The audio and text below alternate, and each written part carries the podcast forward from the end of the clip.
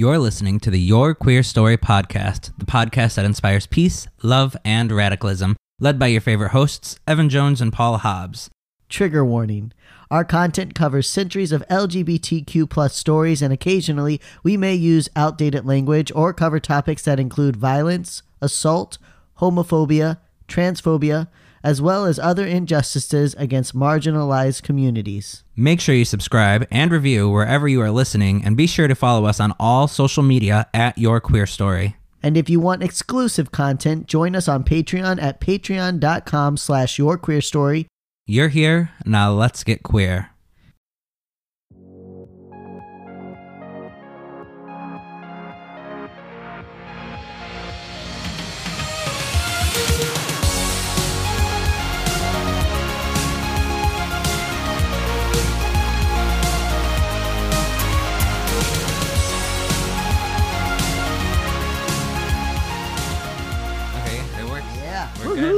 All the way from across the room.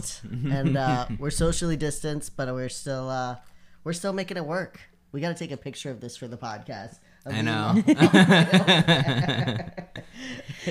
Like, Socially guys. distanced podcasting. You know, if we would have ever just figured out how to like record virtually, we would have by just phone, yeah. or over like a Zoom meeting or something. It's Our- actually very easy. We've never. Everyone else knows how to do it, and we were like, no, it just doesn't work. I don't know. What do you, do you guys use a program or? or uh, no, we just use Audacity, mm-hmm. which is the same that y'all use. Mm-hmm. Yeah. And we just have a mixer. So what we do is we take a laptop and the laptop becomes one of the microphones. So you plug in the 3.5 mm. jack audio from the laptop to the mixer and it's like microphone number 3.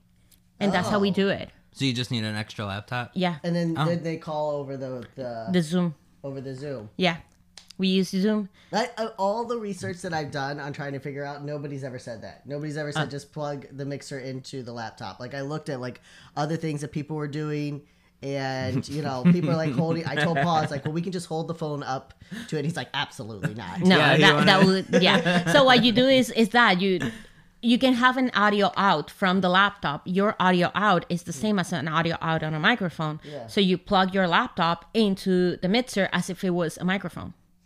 Oh, wow. That's it. That was That was it. That was it. Well, Now- thank you for coming all the way over here and socially distancing to explain that to us. Should have just call, had her call us and then walk us through it. I could have, but also I live down the street. It took me Yeah. two minutes to get here. It's true. You're so It took me half an hour to shower, but two minutes to get And I don't think we've seen you in over a year because I think it was before June of last year, right? I think- or it was Yeah. June of last year. Did you year. ever right? record here, or did we record? Yeah, we, We recorded, recorded when upstairs. we had the orange room before the kids took it. Yeah, and then we record the first time we recorded at your place, Yep. and then we in our very recorded empty here. living room. That's Yeah. now full of new furniture. Yeah, yay, new furniture. yeah, it's not the the stiff chair or the Yeah. the, the couch. Oh yeah, I remember that. They have like they have real furniture in their thing now. Yeah. Anyways, um, also we have David here who's just quietly sitting in the corner. Hi. you probably gotta come in a little bit. I'm more of a silent observer. David, is this your, your first time on the Your Queer Story podcast? It is. Yeah, Wow, I've, I've kept him away. I was like, everybody thinks that Paul's been making David up. See, Samantha's been on the podcast a couple times, but we talk about David all the time, and people are like, "Sure, I'm sure there's a David." Mm-hmm. Paul's asked me. Oh, yeah. Usually he leaves too early. I'm not a morning person, so he gets out of bed and he's like, "Come on down," and I'm like, "Mm-mm." and we also record on Saturdays, and you work on Saturdays, so Yeah. Yeah, a lot of conflicts. But you know what? In the middle of a pandemic, we were able to all come together. So I, I think that's something. So welcome back, patrons. I don't, or and listeners. Paul said patrons. I don't know what we heard and what we didn't hear in the. Um, if anything's muffled in the background, we are. There's four people on this podcast today, and we are socially distanced, or at least Vima's socially distanced. Me, Paul, and David are very much not, but we've been around each other, so we're fine. we're part of our pod. You have your pod. I have a different pod. So Yeah, I'm exactly. hiding in the corner of the basement. Exactly. exactly. That's not creepy. I promise. she literally is in the back with like half of a treadmill behind her because I still not have gotten the second half of the treadmill. it's fine. Um, but yeah, but welcome to your queer story. Uh, the podcast that inspires peace, love, and radicalism. So before we uh, dive into bisexual visibility, um, how has everybody been? And um, I don't know, what are your fall plans, or like, how are you surviving COVID? I mean, me and Paul have talked a lot about it, but you two haven't. So, what are your fall plans for our house? Since Oh you're you're the decorator. My fall plans are to have a lot of fires, you know, still continue to distance and be safe and make sure that I'm keeping my family healthy and uh, hopefully get to a point where we're able to spend Thanksgiving with our families and hopefully if everyone keeps socially distancing and being safe, we're able to have some sort of holiday this year, I hope. Yeah, something. Yeah. Yeah, give me something to look forward to besides, uh, you know, having little fires in my backyard and uh, watching endless amounts of Netflix and Hulu. Oh yeah, and HBO. We we recently got HBO Oh. because it was like fifteen extra dollars a month, and they have a lot of really good series. That's good. breaks where we're passing the microphone back and forth. Yeah. What about you, Vima? I know you all started camping again. We started camping again in August, so we lost about three quarters of our season, but we have one trip left. We're going to Maine in um, Indigenous Day, Oh, okay. um, taking Yeah. that long weekend. Uh, camping is inherently social distance, so we're good there. Um, so we haven't been recording our camping podcast because we haven't been camping, which is sad. But we just keeping each other safe and sane. More sane than safe sometimes. um, and I was recently, as in this past January, I joined the board of the CSPH, which is the, the Center for Sexual Pleasure and Health. Um, so I'm gonna plug it in because I can. Um, so the mission of the CSPH is to advance culturally inclusive, medically accurate, and pleasure-informed sexually sexuality education, therapy, and professional training. We provide the sex education you deserve. And if you would like to join and donate to us, you can find us at thecsph.org. And that's my plug. All right, and that's a great plug. I mean, it's a it's a great organization around here. They do a lot of good. Um, and um, our friend Katie, who's been on the podcast too, she's volunteered for there before, so it's a really great plug. And I'm glad that we finally got to have you back on the show, even though it's taken a year and a pandemic. But this might be the last year we ever get to record. Who knows what happens with the country? So it's good to have We'll, you we'll here be an underground podcast. We'll record from distribute the through- underground. That's fine. Everything's fine. Nothing's on fire. Not yet. Metaphorically, Right. everything's on fire. We're good. We're good. I love that they include pleasure in the name. Like, you can have your cake and eat it too. It's it's very important. Part of your sexuality includes pleasure. Absolutely. If you're not having pleasure, then what are you doing? That's the um, point of it. Well, that- not the only point, but That's not the, only point. point, but that's the point. Like having a, a healthy sexual relationship with yourself is very important, and that includes your pleasure. And that's the mission of the center to make sure that that message is spread across, especially to communities that are historically underrepresented or historically oppressed. We bring that message along. Um, we bring education. We used to do uh, college tours, uh, bringing sex education to college kids, uh, college adult adults. Obviously, that's put on pause because of COVID, but now we're doing um, what do you call them? Webcast, web Webinars. webinars. That's the word i was looking for. Uh, we're doing webinars uh, different topics. We had last last week or this past week uh, we had a topic on pleasure and disability which was excellent. We had another one about exploring your own pleasure a couple months back. Uh, that was by our board chair justin. Hopefully she's listening um, and we have a couple more coming down the pipeline. Um, also, if anyone listening is an educator in the sets and relationship realm, we have an open uh, request for proposal that you can submit your request to be one of our webinar teachers, educators. Uh, so just submit your application, and if you are not an educator, go donate. We need the money. there you go. Yeah, I agree, and and that's and that's really great. Um, Where, and so, where can they go to submit their um, proposal? You can find it at the thecsph.org, or you can also find it on social media. We are the CSPH on both Instagram and Facebook, and anything else you can think of. Um, so we all have the links um, there. We'll put a link in the script on the website too Awesome to make it easily clickable. Yep. And then you can find also the webinars if you want to sign up for it um, and learn more on the upcoming ones. You can sign up for that too. Um, so it's a lot of fun. All right. And are those webinars free to the public? Are they They're on a pay scale. Okay, Um, all right. So we have a sliding scale because the educators need to be paid Mm-hmm. and paid fairly, and we use that money to pay the educator. Uh, but you pay what you can. Okay. Okay. And I think that's really fantastic because you're right. They absolutely they need to be paid, but then it also makes it accessible to other people. So that's good. Um, all right. Then to plug our stuff real quick, we'll just say um, Like, like, subscribe, download, review wherever you listen. If you listen on Spotify, that's not really possible. So if you can't leave a review on iTunes or Google Podcasts, just send us a tweet. We love to retweet all of the nice comments that people leave. And um, make sure that you check out our Patreon. I did get some more videos up there. Now that my kids are in school, I have time to load stuff on there again. So we have extra content for our Patreons. If you would like a sample of what you can get, we do have some free content. So you can check out that free content, see if you would like it. But your uh, donations support the podcast, it supports the Queer Digest uh, website, and it also supports um, our support group that we host every week on Fridays. I know it's been all over the place. I set the line. It's Fridays at 3 f- until the end of the year, and then I'll reevaluate.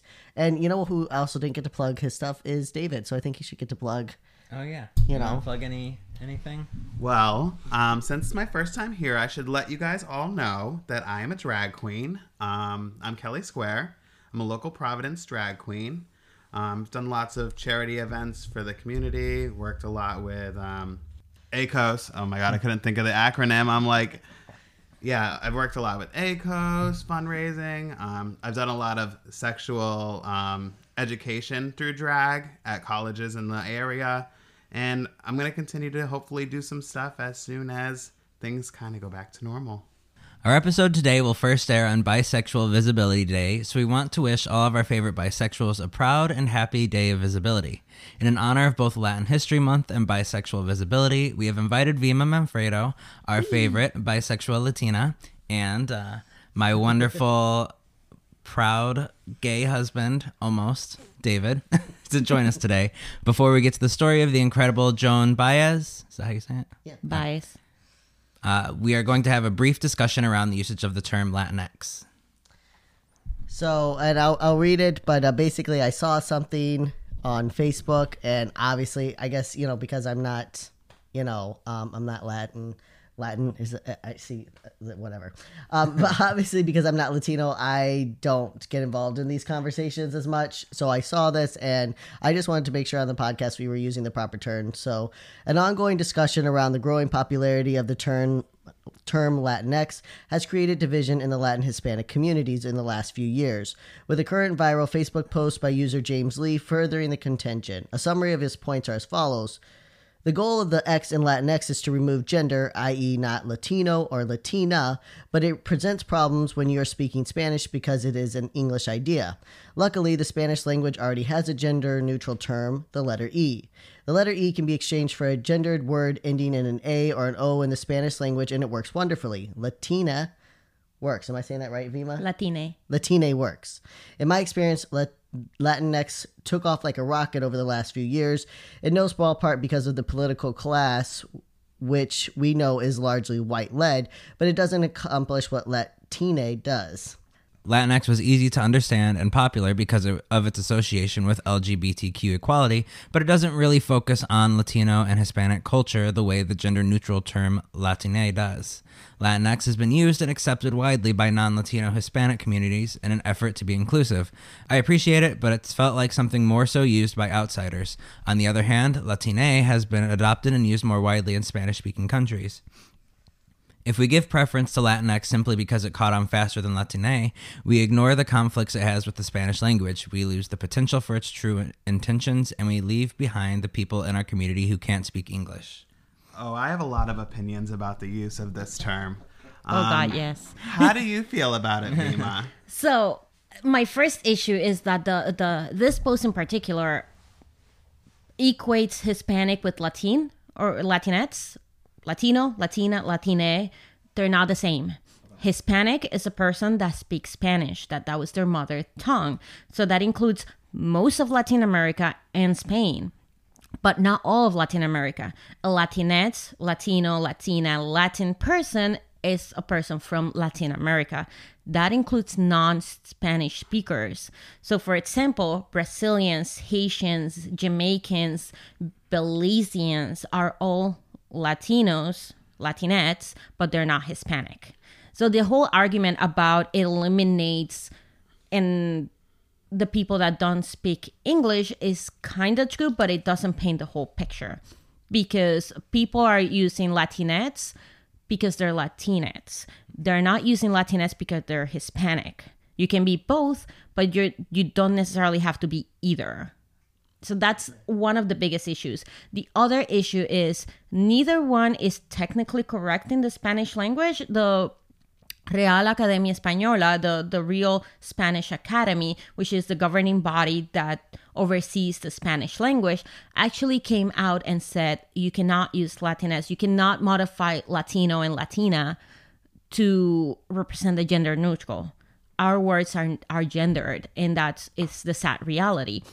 And technically, neither one is correct, but that doesn't mean we can't use them. It you should be able to use the one that you associate with yourself a lot more. In my case, I use Latina for me because I identify as a woman and I am from a Latin country, nation, not country. Uh, that's a different issue altogether. but if I'm talking about the whole community, if I'm talking in English, I will say Latinx. If I'm talking in Spanish, I still revert back to saying Latina or Latino. Latino technically is the gender neutral because Spanish language is very masculine centric. So all gender neutral terms are actually the same ones that you use for the masculine term.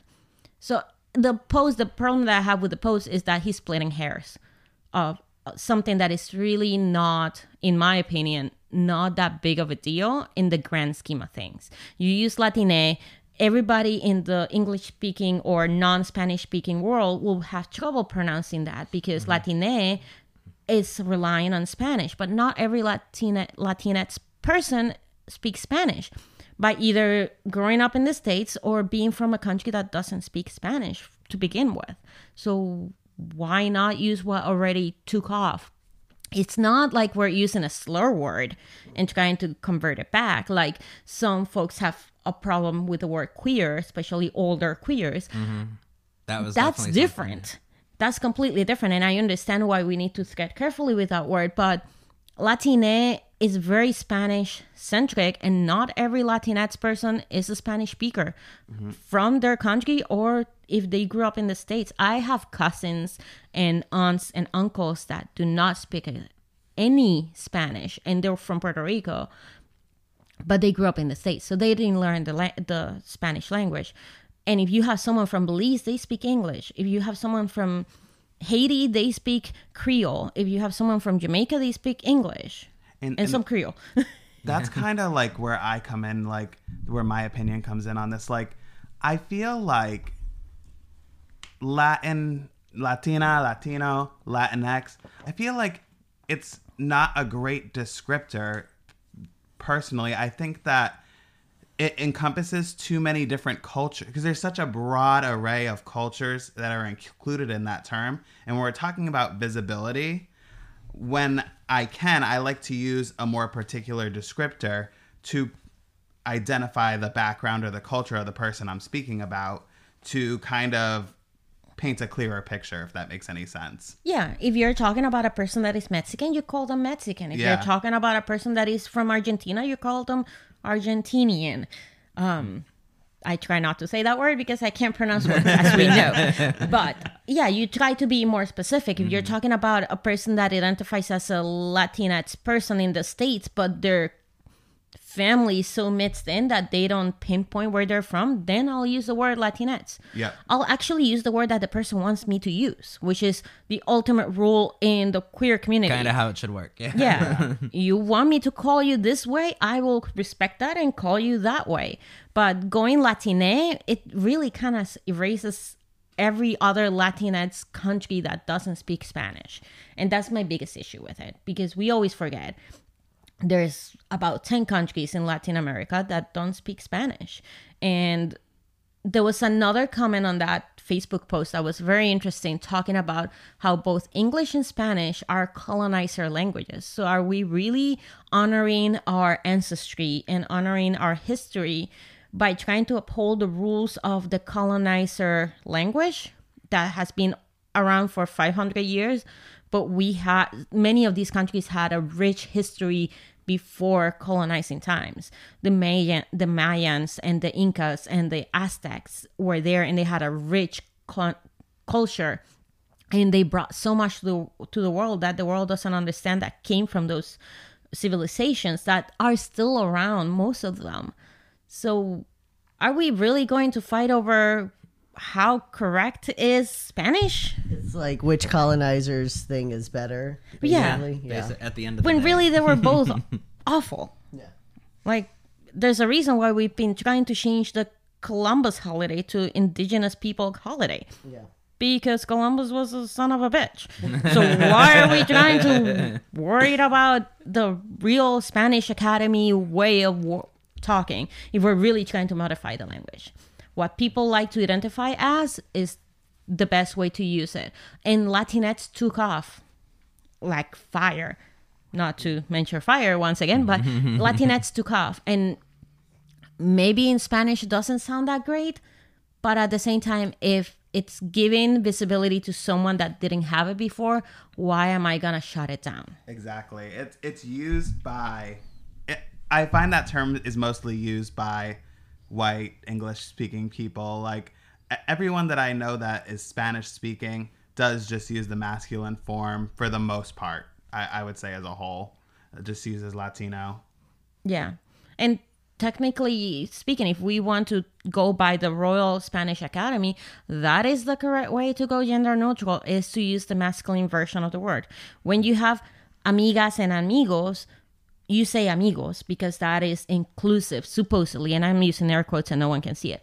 Um, Same thing with with kids, niños. Right, it's niños, it's amigos, is extraños. It O is actually also the gender neutral version. It's just it's also the masculine version, and that's how the the language works.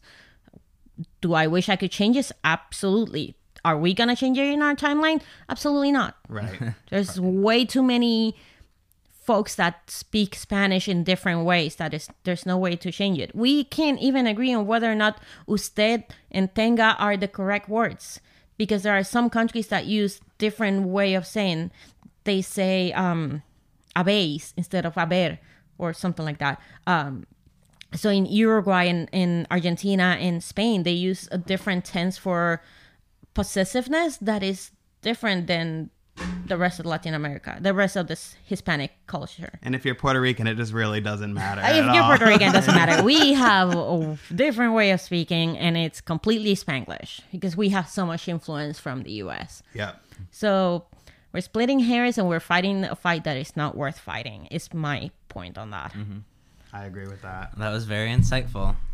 I also think my my next paragraph is uh so this is just me writing based off of what I you know I found. So I found a poll on it. And so but I, I agree with both of you. And and my main point in this paragraph was to make sure that people listen to the communities. Because what I do find and what I do want to be careful of is that we're not just following what organizations are doing. Like if a large organization like the HRC, which great, the Human Rights Campaign, but like if they're coining terms, is that what the community wants the term to be? So that was that was my thing. But you know, the Washington Post released a poll in August of this year that showed that less than 23% of Latin Americans had ever even heard of the term Latinx, let alone use it as an identifier.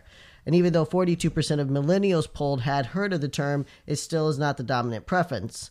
Mark Hugo Lopez, a director of Pew Research, explained the demographic of those most likely to use Latinx are younger people, college educated, college educated Hispanics, and notably young Hispanic women were the ones most likely to use that term Latinx as to describe their identity. Whatever the outcome of this debate over the next few months or years, it is important for white and non Latin queer people to listen to the communities and not necessarily the organizations that coin these terms.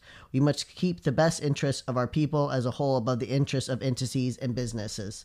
But I, I think you're absolutely right, David and Vima. Of just, I mean, you like you said, it's like kind of like splitting hairs, and I really love the point you made about how um, there's so many Latin countries that don't speak Spanish, and what does that say? You know, and, and, and what about them? And then um, also even the term Hispanics, I know a lot of people have kind of shy, shied away from that because that does have like colonial ties.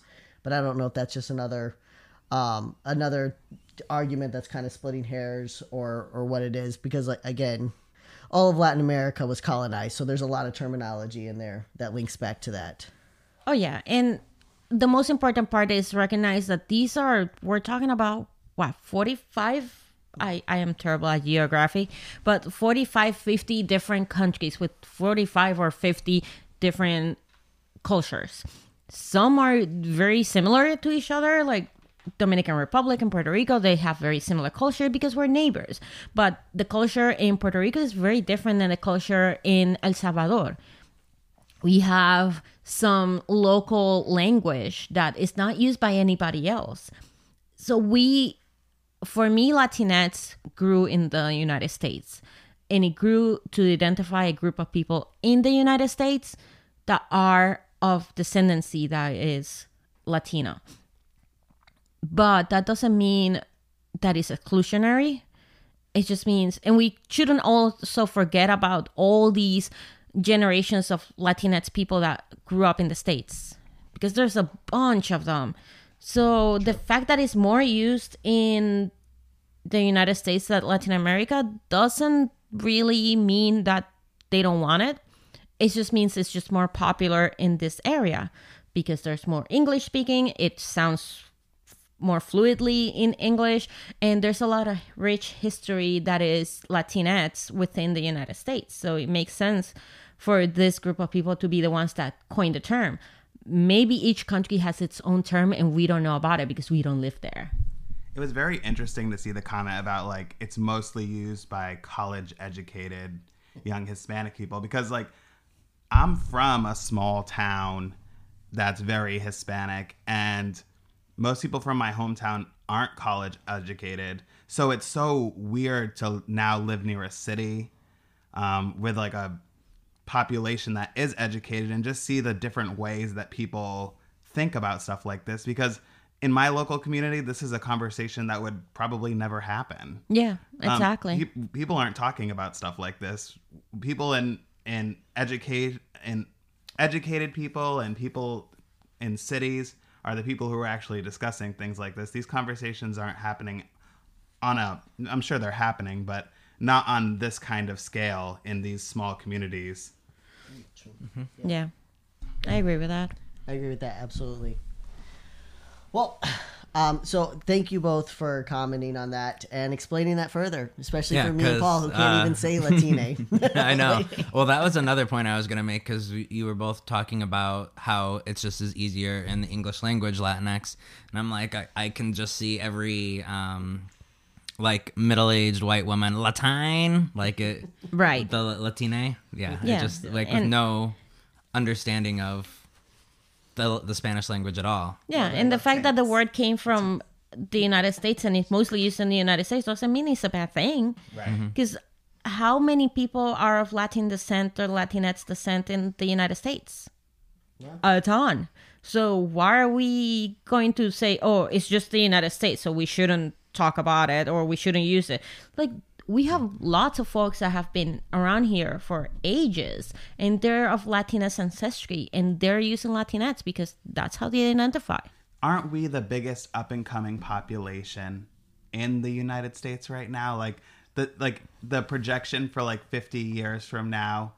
Oh, yeah. I I, I saw something on something like that where we were going to be not a minority anymore. We were going to be the majority in the United States. if you group all different Latinx cultures together, absolutely, because you have people that live in the South, um, not not the Bible Belt, but the other South, um, Texas and westward. Uh, they have a lot of rich Mexican ancestry because that land was Mexican to begin with until um, someone stole it, and We would never do that. Right. I'm just gonna let you know we've never stolen anything. Exactly. And then you have like Florida and the Panhandle that has a lot of people that come from the Caribbean and a lot of people that come from Mexico as well. And then you come into the Northeast and you have a lot of people that migrated from the Caribbean um, into Connecticut, New York, um, Boston area, that, that whole belt there. You have a lot of Latinx people from that have been there for a couple of generations now. I know my family has been in the New York, Connecticut area for three generations now, and we're still Latinx yeah. in some way or another. Uh, my parents were born in New York, but their parents were born in Puerto Rico, and I was born in Puerto Rico, so they kept going back and forth. And that's the story of a lot of people in the Spanish community in New York and Connecticut and Boston, where we're still very much tied to our country, nation, and our community, but we have been living in the States forever. So mm-hmm. if we want to use a word because it identifies us and it flows with the language that we use most often, then who am I to judge it? And I and I think and that's a good point of very much about how they go back and forth. People will go back and forth, especially here because you know it's not like uh, in in other other like uh, if a person immigrates from Mexico, it's not like if a person immigrates from across the sea. You know, you can you know cross the border and go back and forth, and so I think that shows like that closer tie. It's it's much more mixed, and then of course, like you said, when you factor in the Southwest and you factor in Texas and all those um, those centuries of ancestry that were wiped away, that were stolen, but those people were still there, and you know, so there's still those ties, and we're going to talk a little bit about that. So, speaking of those who fought for the people above corporate and government issues, today we cover the notorious Joan Baez. Baez was a singer and activist who famously came out as bisexual in a 1972 interview. Born on Staten Island in 1941, Joan Chandos Baez was the daughter of two immigrants. Her father, Albert, Albert Baez, was born in Mexico, yet he spent most of his life in America, while her mother, Joan Chandos, was had immigrated from Edinburgh, Scotland. It is possible that Joan's parents bonded over the fact that they were both PKs, preacher's kids. Chandos' father was an Anglican minister, and Baez's father was a Methodist preacher who served and advocated for the Spanish speaking communities of New York. The religious ties didn't stick for the young couple who converted to Quakerism when Joan was a child. However, the roots of activism ran deep in the Baez family. The Quakers. The Quakers. Mm-hmm. they're, they're coming to steal everybody.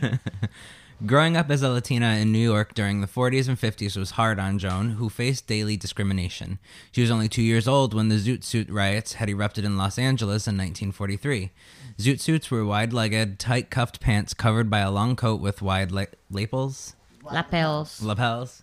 I told you I can't read. I'm like lapels.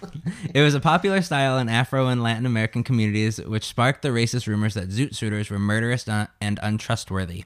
The harassment over the outfits finally led to a six-day riot that included white American soldiers running through the streets, beating men, teens, and children in zoot suits and stripping them of their clothing. The unrest sparked other riots, specifically against Latin Americans, in at least six other cities that summer of '43.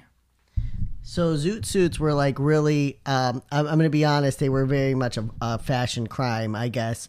But but they were they were mostly worn in Latin communities, but they were also worn in like the Filipino communities, Afro American communities. So it was, but it was just this this ties to like your what you're wearing, your apparel is tied to um, our mistreatment of you.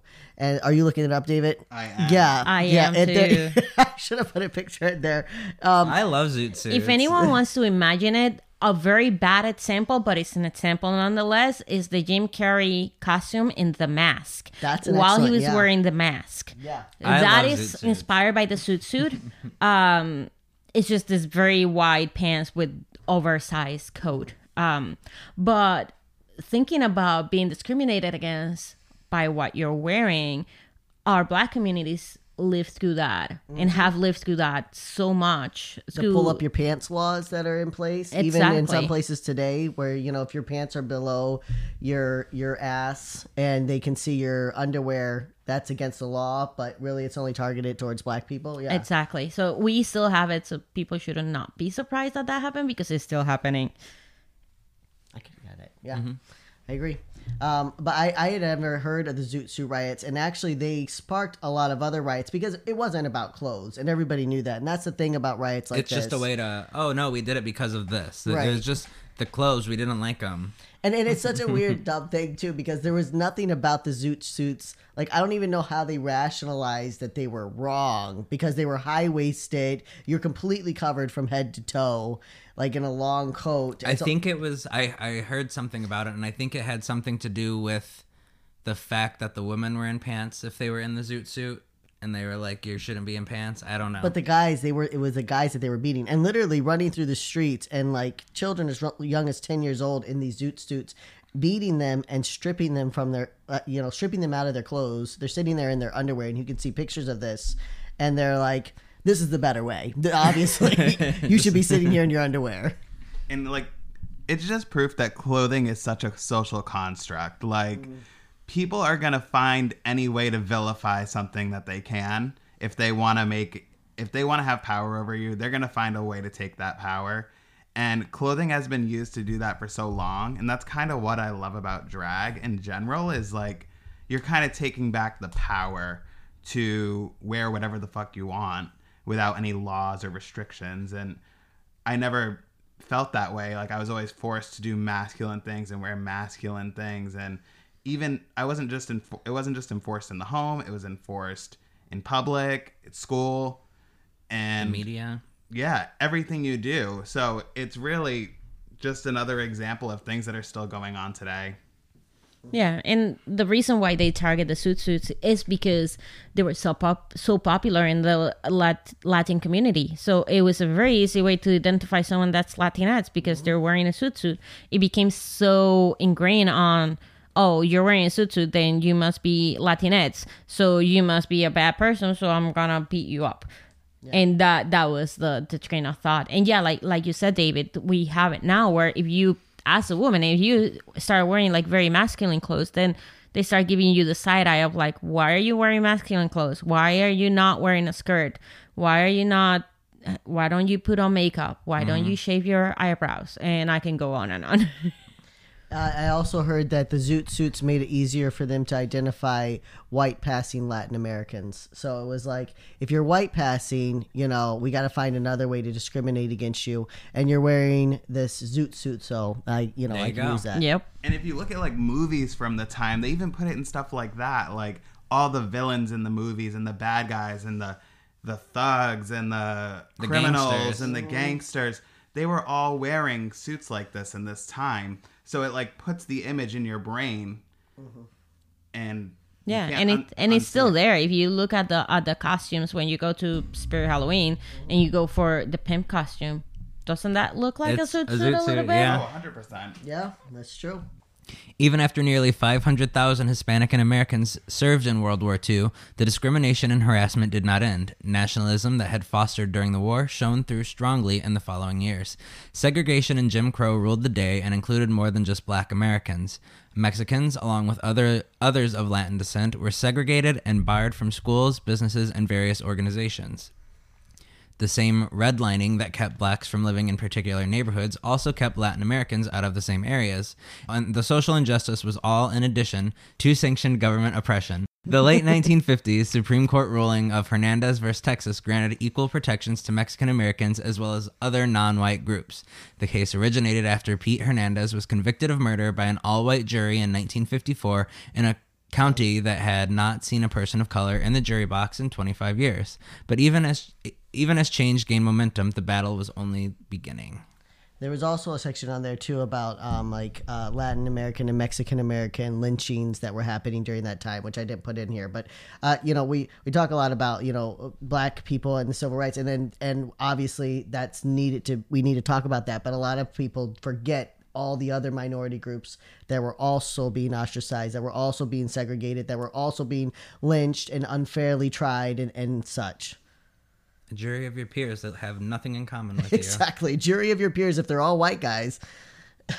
Before she found activism, though, Joan Baez found music. Her first instrument was a ukulele, and her first concert was at age 13, and it sealed her passion for music. Even though her parents believed that pursuing this career would lead to a life of drugs and debauchery, same. By age 18, Joan was playing in bars and clubs up and down New England. At age 19, she landed her first record deal, and long before the world knew the superstar Madonna, the nickname was given to Joan Baez, who was often referred to as the Barefoot Madonna, Earth's Mother, and simply Madonna. Baez spoke about her nickname and the struggle of early success decades later. It was complicated. I was complicated by the image given to me. Zap, you're the Virgin Mary, the Madonna. I thought that was a terrific idea. In fact, I was sure I was, and I felt very benign and wonderful. Because up until then, I was 18, the only image I had of myself was of a dumb Mexican. I'd come from a place where Mexicans were called dumb peach eaters. Oh, sorry. I Peach come from a place where Mexicans were called dumb peach pickers. So I already had a big identity problem. I was just sorting things out, and all of a sudden somebody said, "Bingo, you're the Madonna of the of the achingly pure soprano." Well, who isn't going to opt for that if those are your choices? This, That is um before we go on the other um paragraph, that is very important because in these communities that were oppressed and marginalized by the white folks, because let's be real, um they plant in the community this notion that you're not worth it and slowly but surely it seeps in where it becomes to the point where you put yourself down because that's all you've heard all your life. And like she said she only knew herself as a dumb mexican because that's all the community was known for outside. And that was all the messaging that she got from anywhere. And it gets to the point where you start believing it. Even though when you're reading it years later you're like why would you think like of yourself like that is because that oppression seeps in so much that you start believing it. It's like an abusive relationship. At some point you can't leave because you believe that what your oppressor told you that you're not worth it. And that's what mm-hmm. happens with these communities. People wonder why they feel the way that they feel. Is because of that years upon years and decades of that oppression of everybody around you telling you that you're not worth it eventually seeps in. And as much as you fight it it's very difficult to overcome that kind of feeling. and she took a route to use her sexuality to to overcome this and i think that's something that we see in spanish culture throughout the years like um sorry spanish in like latin culture throughout the years is like there a lot of times latin people have had to use sexuality and like if you think about like the great uh, legend like Carmen Miranda. She was like risque for the time that she was popular, and she used her sexuality to, in in being a little risque to overcome what the plan was for her. You know. Yeah. I think that I think that sexuality has allowed a lot of people, especially people of color, to regain their power. We see that a lot in women, and we see that a lot in, in marginalized communities where people are, are able to use that to get some of their power back. And even though they're maligned for it, they still feel empowered. I mean, look at the most popular song right now, WAP. Cardi B and Megan Thee Stallion. Look at the way that they're using sexuality to take their power back, and and they're criticized for it, but everyone's watching. Mm-hmm. Everyone's talking about it. Yeah, Yeah, and that's that's the power that you have within yourself, and it, it is your own body. So you start to express yourself through your own body, and you break down the barriers of you must be modest and you must be like demure because that's what your oppressor is telling you. So if you're trying to mm-hmm. break those barriers of your oppressor, then why not use your sexuality? Why not use your own body? That's it's you. It's it's what's in you, and that's the weapon that you have to save your own self. And a lot of people do criticize this of like, oh, why are you being such a slut? Because I can and because I want to and because it's my body, my choice, my rules. And my choice is to use my sexuality to express myself. Over the next decade, Joan would rise to national fame through the release of 14 records, her feature in the documentary Wood- Woodstock, and her first memoir, Daybreak. So, in f- 10 years, she released 14 records. That's good. I- Damn. Most have considered Joan the most prolific folk singer of the 1960s, with 13 of her 14 albums landing on Billboard's top 100 list. Yet the glitz and glam were tainted. Early in her career, Joan recognized the hypocrisy of racism when she was asked as a Latina to sing in a bar that only allowed whites, which I just it's like whenever they had um what's her name? The the spy that did everything. Baker. Josephine Baker. And they're like they bring Josephine Baker and they ask her to perform for this all white clou- crowd, but they tell her she has to go through the back door and she's not even allowed to stay at the hotel that she's performing at. It's that kind of hypocrisy. It's that I want to hear you sing and I want to benefit from your music. I feel like my ears should have your music, but uh, your friends can't come. They can't listen. Right. Um, at a young age, she took a stance and turned down any venue that was segregated, but her acts, but her activism went even further. Joan had heard Martin Luther King Jr. speak and was moved to tears by his words. A few years later, they would meet and become personal friends. In 1963, Baez performed the song "We Shall Overcome" during the defining March on Washington when MLK gave his "I Have a Dream" speech. I really messed up on this. I wonder. Yeah, you did. I wonder if he knew if she knew uh, Bayard Rustin. They were they were all a group of just Quaker activists. Quaker queers. should be a serial. Uh, two years later, she joined her friend Dr. King and Selma to march for voting rights. Through, though her musical career was smashing one success after another, Joan's devotion to resistance and civil unrest slowly took precedence. In 1964, at 23, she co founded the Institute for the Study of Nonviolence, which later morphed into the Resource Center for Nonviolence. Baez called for draft and tax resistance at her concerts. She was arrested twice for blocking recruitment centers and spent more than 30 days in jail at a time. At, in jail at a time? Okay. Um, her outspoken critique of the Vietnam War caused the FBI to scrutinize and harass her, and they even launched a smear campaign that claimed Baez and King were having an affair.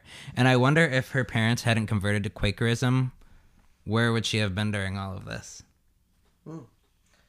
Well, I mean, her father was, well, her father was a mathematician. Her grandfather was a Methodist preacher. So, um, I don't know because I think that that's why her parents left because she's born in 1941 and it was sometime in the 1940s that they left the Methodist slash England Anglican Church. And I think the reason was they wanted to be more active. And at that time, the Quakers especially were very active. I don't know how active Quakers are today, but I know that in the 40s, 50s, 60s, they were a very active group. Does it mean? Yep. By the 1970s, the girl nicknamed the Madonna had quite grown up. She was becoming disillusioned with the music industry, particularly those who sung about activism but never had the courage to go to the front lines. Those such as her own flame, Bob Dylan. The two had a long and tumultuous relationship that spanned decades but seemed mostly connected by their love of music. It was David Harris who captured Joan's activist heart. Harris and Baez had both been arrested while protesting Army recruitment. After their release, they moved into an anti draft commune, and in 1968, the couple was married. Just one year later, Joan was pregnant, and Dave was arrested for resisting the draft. He spent 15 months in prison while Joan delivered their baby boy, Gabriel. Yet, though they bonded over their activism, the couple eventually divorced in 1973. And I think also a part was just like Joan, just, you know, she was going around the world. I mean, I'm like, seriously, she's traveling the entire world um, doing her activism, fighting for human rights. Um, and she, you know, and I think there's like she loved being a mother, but she like her activism came first. It was like activism, music, and then being a mother, which is fine. And just like I think that you know she never like after Harris, she dated Steve Jobs briefly, which was weird. Some in the That, eighties. that is weird. Yeah, I mean- especially because she was very much an anti-corporate capitalist, but he hadn't become the Steve Jobs of today. So she dated Steve Jobs briefly, but she, after Harris, she really didn't date a lot. Um, she she didn't have another long-term relationship after that. So it was She yeah. just wanted to do her thing. yeah. Um, only a few months before her diver- diverse. Only a few months before her divorce was finalized, Joan had spent Christmas being bombed by American troops. The Christmas bombing of Hanoi, Hanoi, Hanoi. Hanoi, North Vietnam happened while Joan was there trying to visit American prisoners of war. The 11 day bombing only strengthened her resolve against the Vietnam War, though Baez did take aim at Vietnam's human rights violations. Her work on worldwide human rights issues continued to expand in the 70s when she launched her own human rights group, Hu- Humani- Humanitas International? Humanitas? Ha- Humanitas? Humanitas If I'm International. gonna pronounce it in Spanish, Humanitas International. There you go. I think that's she. Cho- yeah, yeah. This work became her main focus in the ensuing decades, though she continued to release several more records through through various labels after ending her 11-year contract with Vanguard Records in 1971. Over the next 20 years, Joan would tour the world searching to help those in need while periodically hosting a concert or releasing an album. So the thing about Joan is, um, like, so she's very big in the '60s, huge, probably the biggest folks like folk music star in in in America and uh, one of the biggest in the world. Um, then in the 70s, she becomes too much of an activist, and I think also because she was a woman, I think that played into it. That she was too much of an activist. It's like, okay, Joan, settle down, just keep singing for us. And she kept she kept putting on like some concerts, and she kept re- she released some more albums, but it was just getting frustrating for her because everyone was basically like, shut up and sing. And she's like, no, this is my passion is helping people and and dedicating myself to human rights.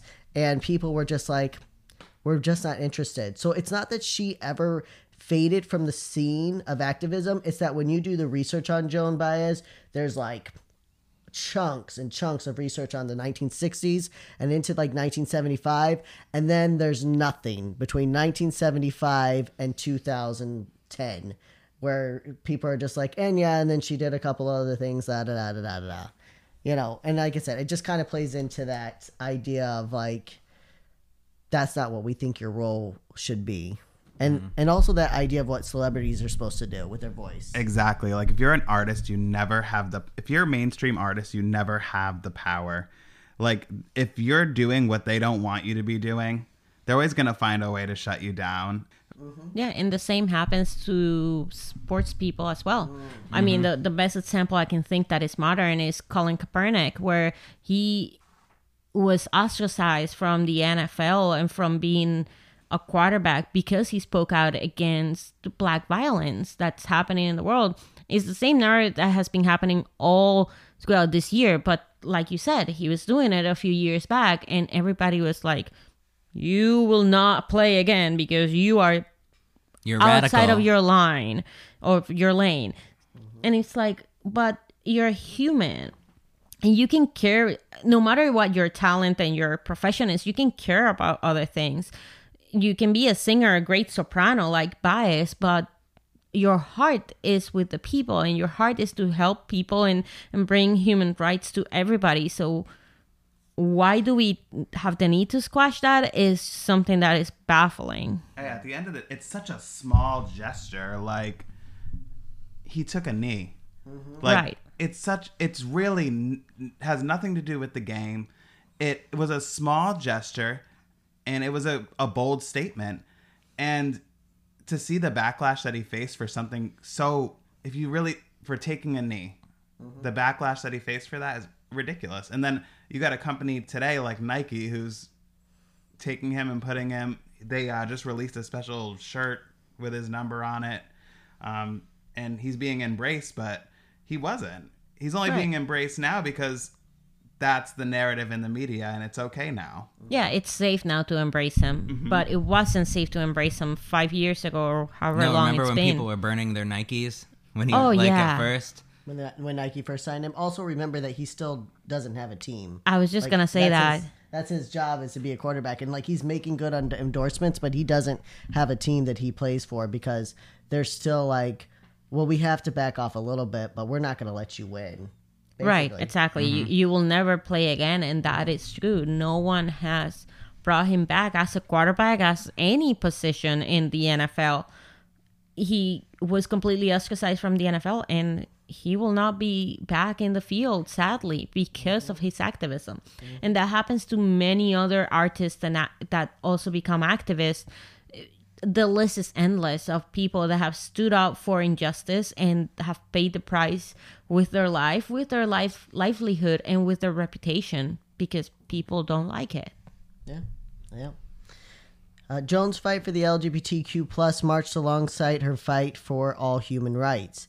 In 1978, she hosted benefits to raise awareness and funding to fight for the Briggs to fight against the Briggs Initiative. That was a California bill aimed at preventing LGB people from working in public schools. Transgender people were not on the narrative yet. Uh, the same year, Baez took part in protests over the assassination of gay politician Harvey Milk. She also took part in the 1985 Live Aid event that raised funds and awareness about the AIDS crisis, and we covered that uh, kind of extensively in our Freddie Mercury episode.